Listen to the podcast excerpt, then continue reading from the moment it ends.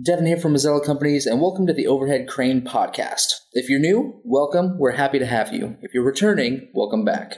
In this episode, Mike Close, the content manager here at Mazzella Companies, joins me to discuss personal fall protection with Tom Horner, a rigging inspection manager with over 20 years of experience in the industry.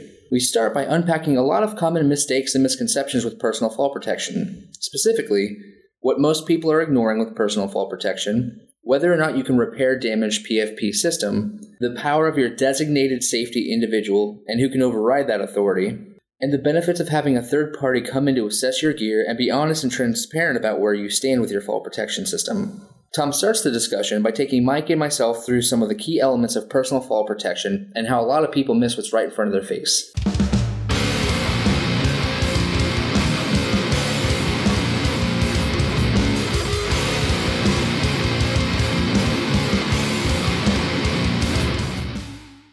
Just on the personal fall protection, it literally is just saying, hey, you've got a harness, you've got you know your your lanyard, or you've got a, a retractable, or you've got all three. These still need periodic inspections, Right. and we do that. Okay. And then also we can also piggyback that onto any other service. We can do your sling and rigging inspection, but while we're also there, Mhm. why not save a few bucks and package everything together? How often do you go on site, see fall protection gear, and like there are issues with it? All the time. Really? Probably much more so, or e- equal to, or more so than slings and rigging. You would think that because the guy is hanging, you know, his life is in the balance when he puts that on and he's working at heights that they would pay close attention, but not even so. Fall protection is very black and white. It's either good or bad, and it's very strict as to what you will fail items for. And a lot of customers don't often know that. Um, what you run into in that world also is a lot of fall protection isn't assigned to one individual. It, some places it is, but a lot of places it's a group thing. They'll buy a small, they'll buy a medium, a large, and an extra large and hang it on the thing. And they'll hang some lanyards and some retractables, and then guys just come in, whatever shift they're on, grab it and go use it. Mm-hmm. Well, that's probably the worst thing in the world because you're supposed to inspect it before each use. And so now you're coming in and you're trusting that somebody, before they put it back on the shelf, inspected it, and then you're trusting that your guy, before he even puts it on, Mm-hmm. is inspecting it. There's probably less less attention paid to that than than you would think. I mean, it's terrible. So, like, what when you see fall protection that hasn't been inspected and you see issues with it, what are common things that you see on a regular basis? Uh, arc burns, arc burns, uh, chemical damage. Um, obviously, you're dealing with the maintenance guy who's going into the worst uh, places in the air, or, or even if he's going in a hole, if they're using it for, you know, if he's going into a confined space and it's a retrieval system. But you're going to find, you know, they're up on a furnace or something and they are wearing their harness on top of all their greens and all their other gear and they back into a hot pipe. Mm. Well, what did they just do to the harness? They probably scorched the harness or melted it, and they don't know this. Mm-hmm. Or they're welding. Shit's landing everywhere, Right. and they just think it's normal because it's on their clothes and everything. They just think it's normal. They don't know that, man, you get one little nick in that thing and you're shit canning it.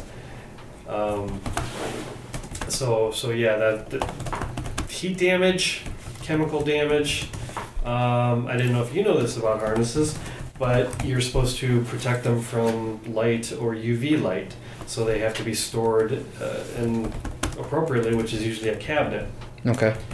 Uh, when you come into a shop and they're just hanging out on the rack, if they're hanging in the sun, that sun's coming in, and that harness that's supposed to be bright yellow might be a faded yellow. Well, guess what? You've now lost strength, so we're going to fail it. Can you just repair, like, if you see like a caustic burn or something like that, Nope. you have to. Harnesses cannot be repaired, they're scrapped. Lanyards cannot be repaired, they're scrapped. Retractables, you can send them back to the manufacturer. We can do that. You give them to us and we'll send them back to the manufacturer because we're the party that, you know, uh, can do that. And the manufacturer uh, can repair them. Hmm. Uh, and just to give you a little understanding of a retractable, uh, it's either a retrieval for pulling you out of a hole or um, you might strap it on your back and it's a small retractable that allows you to move six feet, 11 feet, or whatever. Um, oftentimes, when they go back to the manufacturer, they're, they just consider it a major repair. They basically open it up, take all the internals out, put all new fresh internals in, close it up, test it, ship it back. You're certified. We Yeah, saw them do that at, At Baltimore, yeah. Okay. when we were yeah, in Induska. they can They've do got that. a guy They got set up in the corner of their shop, and that's all he does. Yeah, uh, Baltimore can do the Ultra Safe brand, Yep. but we can also take all the Miller stuff and send it back to Miller or um, DBI or any of those groups. Because I think it was everything. I think he, he was gutting him, replacing him, and I think he was repainting We- it as well. painted yeah. absolutely. So it, yeah, it looked brand Because you can get a, a $1,500, $2,000, $5,000 retractable. I mean, if you got a one with 100 feet of stainless steel aircraft cable in there, uh, that goes back, that could be, you know, a few thousand dollars, goes back to the manufacturer, could be a grand. Hmm. So that's, you know, how they can do that. So then, if they're in this partnership where you're doing, you know, their fall protection or both fall protection and slings and stuff like that, if you do disqualify something because you know it's bad, is it same day turnaround? Like, you know, this is bad, we got to fail it. You know, we'll take care of it for you, but in the meantime, here's this stuff. Or do they have to have a stockpile of stuff already? They do. They have to. And this is again, um, if we're doing a first-time inspection, we'll say, "Hey, listen." Uh, if it's a first-time inspection of the fall protection, we'll say, "Listen, number one thing you got to be ready for is if we tag something out, you got to have something in reserve so your guys can continue working." Um, most of the time, customers will either purchase something real quick to, to put some stock on the shelf just in case, or they'll just deal with it at the at the moment we we fail it. In which case, we'll just direct them to a CSR and say, "Here's all the information on your tag," and just call in and give them this, and they'll either sell you the same thing or something comparable. Are they so if if they're a company that knows that they need fall protection, it's usually in their process, they use it all the time. It gets disqualified for whatever reason, and then there's a period of time where they just don't have any because they're in between the purchase or it's in shipping or whatever.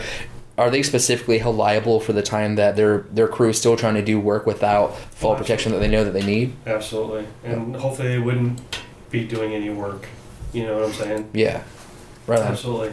And what you're going to have is, again, what this comes down to is generally the lack of understanding of the organization and the users of what's required. Let me just give you a little history. Let's say our crane service group went out to our shop and got up on a lift and then got in on top of a crane and started working.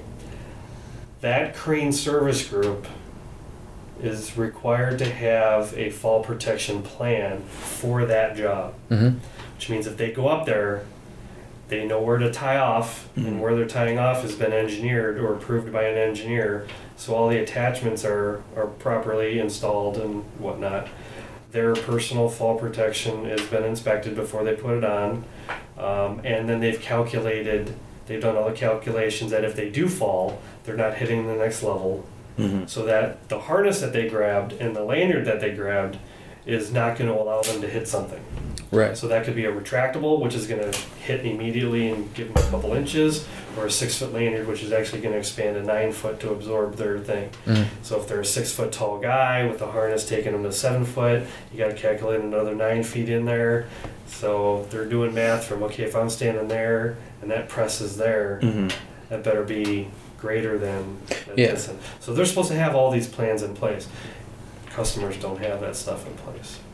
Kind of see what I'm saying? Yeah, because I was talking to uh, Kevin Paul, our uh, safety and compliance director, and he was telling me that a lot of people just have the fall protection, but they don't have a rescue plan in place. So a guy can fall and then just dangle there because And in know, 20 minutes he's dead. right because his uh, his body parts start shutting down. Yeah, right. And he's he's cut off at the legs Mhm. from where he's hanging in the harness. And he's, And he's saying that was one of the biggest problems that he keeps seeing is that, you know, yeah, they have their fall protection, but that's where it stops. Nobody knows where he is with it, what he's going to work on, and then if he falls, he's just there by himself got because park nobody's that crane so you can make sure you can get a lift in. And how's the fire Mhm. department or how is your lift going to get you high enough? And if you don't have a lift, does the customer have a lift? Yeah. And Yeah. if the customer doesn't have a lift, how's the you know how's the fire engine going to get in there? Can they get in there? Where you can- just all these different things. So our part of it is really just the personal end of it, which is hey, we expect you to be doing all this other stuff, but we're qualified to be able to do this stuff for you. Mhm. What are the standards that relate to Um, fall protection I have them inspection? right here. There's three different. There's three different subparts. Okay. Um, for a full body harness, It's A- ANSI ANSI Z359.11 for the uh, energy absorbing lanyards. Okay, that's what we call, call them. Uh, that's ANSI uh, Z359.13. And for the self retracting devices, which is what we call retractables, that is ANSI Z359.14. And our guys, now to be competent, it's a different process, that's a different explanation. To be competent, you have to go through training to give you the education regarding how to inspect, how to uh, properly size yourself, all that stuff. I take my group, even though we're an ultra safe dis- distributor, I've been going to Miller for probably 15 years or something. We go we go once for a competent person training and inspection. It's a three day course. Now, Miller does not certify you and they do not give you, you know, qualify you to use the term competent. Okay. Because Mazzella sent us to that training and we have that documented training, Mazzella then becomes the party that says we're qualified. Mm. So then I so I have a document from Miller saying, okay, you've been through my course. Here's your here's your documentation. I will then create a document with Mazzella letterhead that says, okay, Tom Horner is now competent perform these inspections. Okay. That's what's required in the law. Okay. So that's how I we're covered there. Um, and we're like I said, we're only we're, we're only competent to inspect the personal stuff. Can't do lifelines. We can't do uh, any of that crazy stuff. We're not engineers. I can't tell you if you can screw into that beam or Right. tie off onto that or anything like that. Can you help them with their rescue plan though? No, Really? no. We are not qualified to do anything regarding telling you how to size yourself or to choose the fall protection for your application. Okay. It does not allow us to. Okay. Let's say a customer called in and said, "Hey, John, can you come out and help me with this?" John would have gotten a hold of somebody from Miller or somebody from UltraSafe and said, "Hey, Mr. Salesman, I need you to come with me on a call because you are the person who can Okay. Design all that and tell them what they need and help them put together the So our, our focus is what it usually is. It's, it's you know making sure that everything is safe, it's compliant, it's not gonna break apart, and then another person can come in and then help them with their rescue plan, with their fall protection program, getting stuff you know wild. Absolutely. Okay, cool. They can have it, they can give us a harness, a lanyard, and a retractable. I can tell you if it's good or bad. I can put it on paper. I can satisfy with documentation. If you come to me with any of that and say, "Is this the right harness, lanyard, or retractable?" I'll say, "I can't help you with that, but I can direct you to." Cool. So, Yeah, it's good to know. How often do you need to have inspections performed, and then do they need to be documented as well? documented and uh, no more than twelve months At the minimum, you need an annual Minimum. inspection minimum. Yeah. with documentation. And then your recommendation is always before every use, take a look at it. And that is that is required. It's not a recommendation. That's Oh. required. Okay. It's a great way to lead into training because customers say, well, I've never, you know, my guys just kind of, we just bought a large and they kind of put it on and they wrap up some buckles and kind of leads into, well, you need, this is part of your whole plan. Hmm. Then you can, again, direct them to our guys to, to talk deeper about getting proper training. Because even our training, our fall protection training is very generic compared to what like a Miller offers hmm we'll come in and do like the toolbox talk or something that's an overview, but when it comes down to the specifics, we step away and then hire that party. D- is there supposed to be a person on site that can train a guy? This is how you wear a harness. This is how it goes. This is how you tighten it up. Absolutely. And and actually should be Kevin Paul and or Kevin Muldoon, but together, Mm. those are supposed to be the guys. Absolutely. Okay. Okay. Because that person is also competent. Right. Now, that person is the law in that organization. There is not one other individual in that organization that can trump that person's decision when it comes to fall protection. So if Kevin Paul came down here and said, You cannot wear that harness, Tony Mazzella could not come in on the back and say, Disregard that. You need to go do your job Yeah. and put that on and go do your work. Once he says it, that's it. Cool. So yeah, we have a, an article, the top five reasons your lifting rigging program isn't compliant. So inspection of fall protection was one of those. He did a good job in that article. Each each section is basically we broke it out into like three things. So it's like failure to inspect fall protection equipment, failure to inspect your below the hook devices. You know, exactly. and there were there were five of them, Exactly. and that's the most common things. But he's he did like what we see. So we see lanyards, harnesses, and retractables are not being inspected, and then we what we hear. This is my own personal harness. The company didn't buy it for me. Yeah. I only use my PPE a few times a year. I only use it when I'm in the scissor lift. I thought you only had to inspect it if you fall. Yep, exactly. And then we have what the standard says, you know, so so to counteract everything we hear, we say, well, this is what the standard actually says. Yeah, and Terry's whole thing kept on. There's a lot of you know. I heard it from a guy who heard it from a guy. It's like okay, but have you even seen the standard? Have you looked at it? Have you studied it? Because you can hear stuff all day long, but until you get it in front of you, read it, see what it says, you can't make any authoritative decision. Right. Yeah, we saw the below the hook one when Ronnie was there doing the inspection, and were they actually using it? They- the, yeah. the coil, the they were. I think they Yeah, had they used just used it, and he's like, "What do you guys got over there?" And it was like this. You could tell it was like homemade. It was like wrapped in like a Uh-huh. cloth, Yep. and it was taped so that it had like some grip on it. Oh, yeah. And he's like, "Well, where's the tag for this?" And they're like, "Ah, but we've been using this thing for like Yeah. 20 years. This guy made this." And he's it's- like, yeah, "Yeah, we- but we have you ever engineered had it in-house." tested or?" Yep. There- so he 'cause- wrote it up as like, I'm not gonna tell you that you you need to stop using this, but Right. Right. That's this thing's not tagged. Yep. You don't know how it's rated. He's like, he wrote it up as like a quote. You know, we can come back and we'll cert, we can reverse engineer it or we'll certify it for you. Yeah. So that was kind of cool because we saw You that saw like. yeah. You know, and then Terry wrote that article, number Yep. three, failure to inspect below the hook devices. That might have been the first time we've ever seen that, and we've been doing their inspection for probably 10 years or better. Really. So you still go into places and you see that. Why? Because number one, we just never saw it in use, Mhm. Yeah. or somebody knew and they keep it hidden. Right. Like my per- like this is my own personal harness. Yeah. Well, they put it in there. If you're in a union facility, they put it in their personal boxes. Mm. Now, management cannot make that employee open up their personal box. Hmm. So if it's in there, you never see it. Yeah. You never know. They keep it hidden because they play that game. Yeah. Yeah, the the guy there, I think he was one of the floor managers or something, but he was just holding on. You know, my engineering team made it. You know, Yeah. we're, we're great at this stuff. We've been using it for 10 years. yeah, we've been, and it's great. We had, we've never had any we had, issues. a, we had an engineer, you know, design it for Yeah. us, and it's like, well, that's Right. all well and good. Right, and then you find out their their engineer never did it to the below the hook right. dash one. Yeah. Yeah. You know. That's yeah. Dan Sherwood was telling us about that. You know, you have all these standards, and you have all these, you know, rock and roll engineers are like, no, no, no. I know what it is. I don't need a standard to tell me what I know. And then they're just making all kinds of weird stuff that oh, yeah. are or are not usually uh, compliant. I can't say I've ever ran into a customer that made everything properly after they said they made everything properly. I can't say I've ever ran into that. Yeah. Because I think you get into that mindset of, you know, like you said, we've been doing this for 10 years, never any issues. Okay. But you don't know. You would be amazed at what a billion dollar organization will let their people do. Yeah. And the same thing will happen with the fall protection. I mean, Ron, you'll have people fight you tooth and nail. If you're in construction, you're talking a $50 harness. If you're talking manufacturing, you're talking a $100 harness. Yeah. And you're talking a $50 lane. Like, you guys are splitting hairs and arguing and bickering over $150. It'll cost you how many millions? So, you know, Yeah.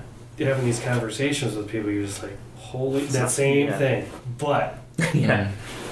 They acknowledge it, and it's like, but yeah, they've got an answer. but it's just going to be real easy. We just got to go do this.